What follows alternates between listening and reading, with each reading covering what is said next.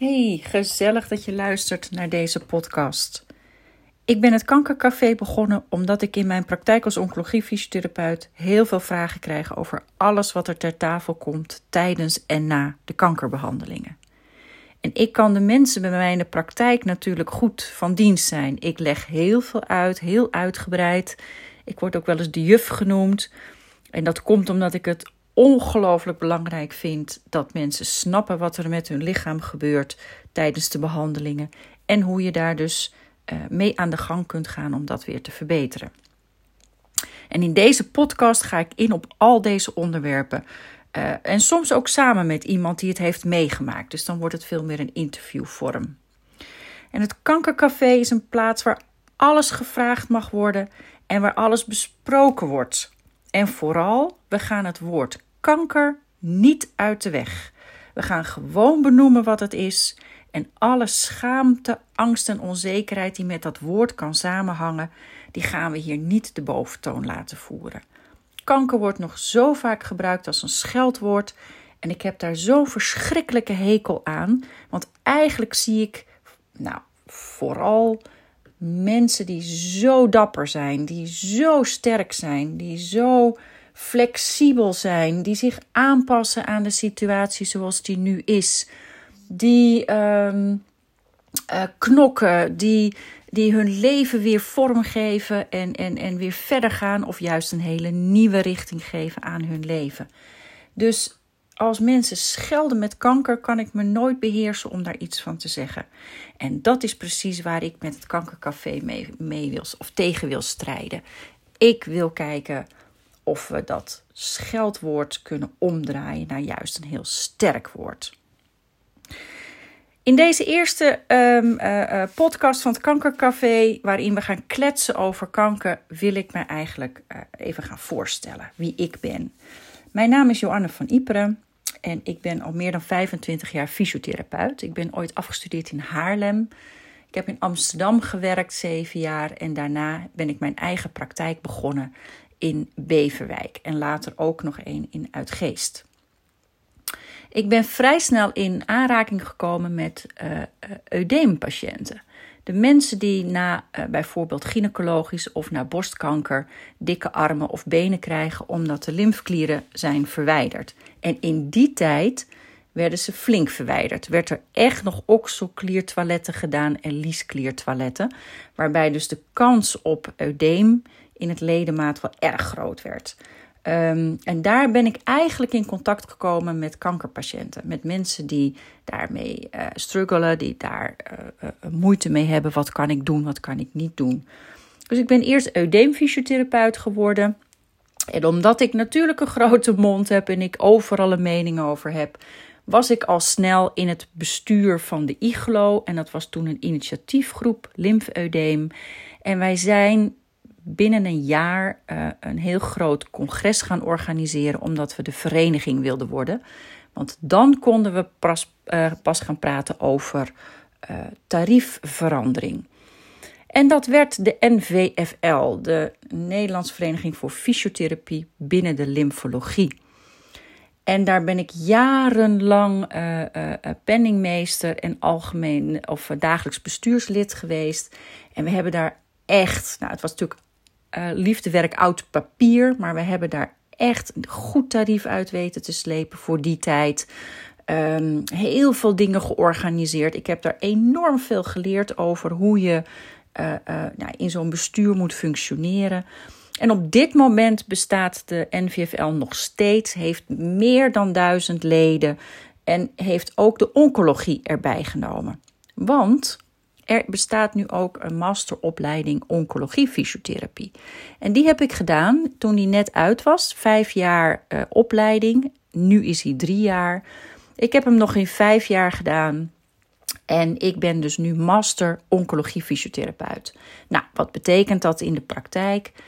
Dat ik mensen zie in alle fases van de ziekte. Dus tijdens de chemo, uh, na de behandelingen, Um, als er eudemen ontstaan, littekenbeperkingen, um, reïntegratie naar werk. Helaas zijn er natuurlijk ook mensen die in de palliatieve fase terechtkomen, waarbij er uitzaaiingen zijn die niet meer echt goed te behandelen zijn. En ik kom ook bij mensen aan huis tijdens de stervensfase. Dus je hoort, het is een enorm uh, palet van mogelijkheden die je kunt krijgen bij de oncologie-fysiotherapeut. Als mensen het woord fysiotherapeut horen, denken ze heel vaak aan bewegen, bewegen, bewegen. En dat is ook zeker een heel belangrijk onderdeel. Want het merendeel van de onderzoeken wijzen uit dat bewegen tijdens de behandelingen enorm veel gezondheidswinst heeft. Maar, zoals ik al zei, er is dus nog heel veel meer mogelijk. En één groot deel daarvan is ook coaching. Ik coach mensen door het hele traject heen. Je moet je voorstellen dat wij een hele bijzondere positie uh, hebben binnen de gezondheidszorg en zeker in het traject van de oncologie. Wij als oncologiefysiotherapeuten zien mensen twee, drie keer per week. We zien ze minimaal een half uur, soms drie kwartier, soms een uur.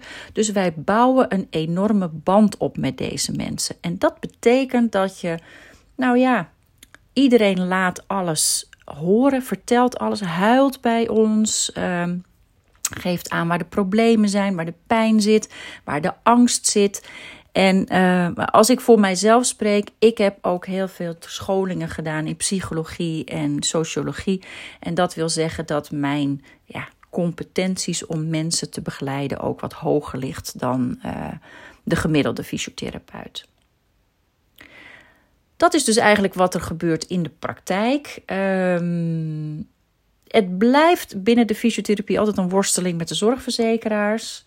Uh, marktwerking in de zorg heeft er toch wel serieus voor gezorgd dat de zorg kapot gemaakt wordt. Kijk maar naar de verpleegkundigen, kijk maar naar de fysiotherapeuten, kijk maar naar de huisartsen die zelfs net geprotesteerd hebben.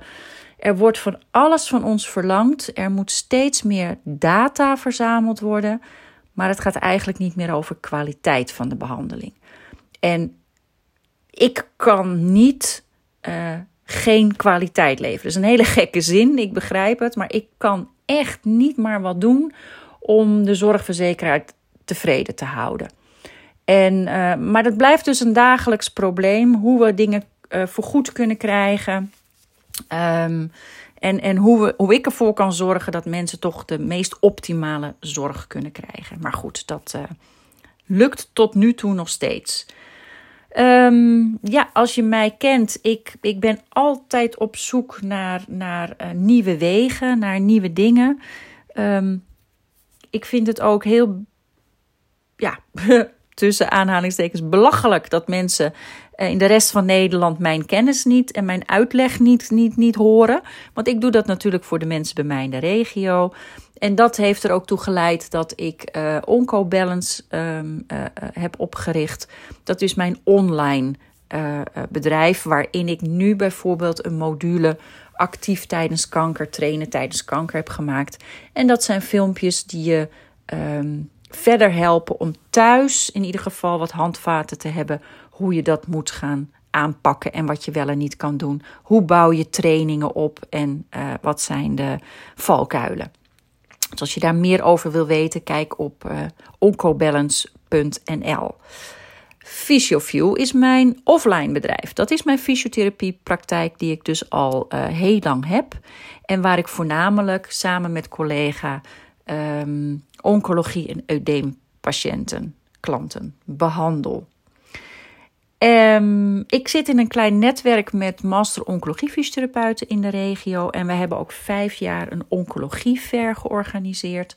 Dat was een gratis uh, bijeenkomst, een hele dag met allemaal behandelaars, bedrijven. Wat gratis daar was voor uh, mensen met kanker. En dat was echt altijd een enorm feest. Uh, dat hebben we vijf jaar gedaan. En toen werd de organisatie toch wel zo groot dat naast onze praktijken dat eigenlijk niet meer haalbaar was. En mijn laatste onderneming is het Kankercafé. En uh, dat ik wil graag um, met mensen praten en onderwerpen aansnijden die ik dus niet dagelijks in de praktijk zie.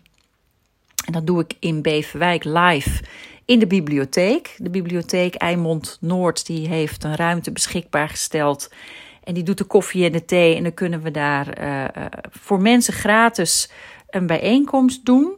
En ehm, die zit natuurlijk ook op Facebook, op Instagram, uh, kankercafé.nl kun je de onderwerpen zien. En op het moment dat je een onderwerp ziet en je denkt, ja, ik kan daar niet bij zijn, dan ehm, kun je eventueel ook een samenvatting bij mij opvragen op joanne.kankercafé.nl. En dit is de nieuwste lood aan de boom, de nieuwste tak. Um, het Kankercafé podcast. Uh, kletsen over kanker. Ik hou van die K in al die woorden. Ik hoorde laatst van iemand van een marketingbureau die zei: Wat een geweldige naam. Maar ik hoor ook van mensen dat ze het een hele heftige naam vinden. Dat ze het. Uh, ja, toch dat woord kanker, dat zijn van die harde klanken en dat vinden ze heel naar om te horen. Um, dat kan, dat kan. Ik ben een voorstander van het benoemen van het woord kanker, zodat de spanning er een beetje afgaat, de lading eraf gaat. Um, maar ook als mensen het een heftig woord vinden, is het een woord wat blijft hangen. En dat hoop ik natuurlijk, dat het een, een, een gemeengoed wordt. Dat het echt een café is waar mensen kunnen kletsen met elkaar over kanker. Um, waarbij we onderwerpen aansnijden, waarbij um, mensen uh, lekker hun meningen mogen geven, zonder dat daar op persoonlijke titel um, uh, uh, iets, iets, iets geroepen wordt. we moeten met elkaar verder. Moeten zorgen dat de mensen die dit doormaken op, dat zo, op zo'n goed mogelijke manier doen. En zorgen dat ze uh, nou ja, op, op, op de best mogelijke manier uit deze rotte periode komen. Ik heb op OncoBalance al een aantal blogs geschreven over een aantal onderwerpen. Maar er zijn een heleboel mensen die luisteren liever dan dat ze lezen. En daar gaat deze podcast uh, voor zijn. Dus uh, als je meer van mij wilt horen en over de onderwerpen die we allemaal gaan aansnijden. Um, blijf alert op nieuwe uh, afleveringen. En misschien wil je je zelfs wel abonneren op deze podcast. En dan zul je mij en andere mensen uh, vaker gaan horen. Dus hopelijk um, tot horens en anders tot ziens in Beverwijk of in de praktijk. Of uh, via Instagram of Facebook kunnen we ook contact hebben. Dus schroom niet als je vragen hebt. Gooi het gewoon in de groepen en dan uh, kom ik bij je terug. Nou, lieve omarming, een heuk van Joanne. Bye bye.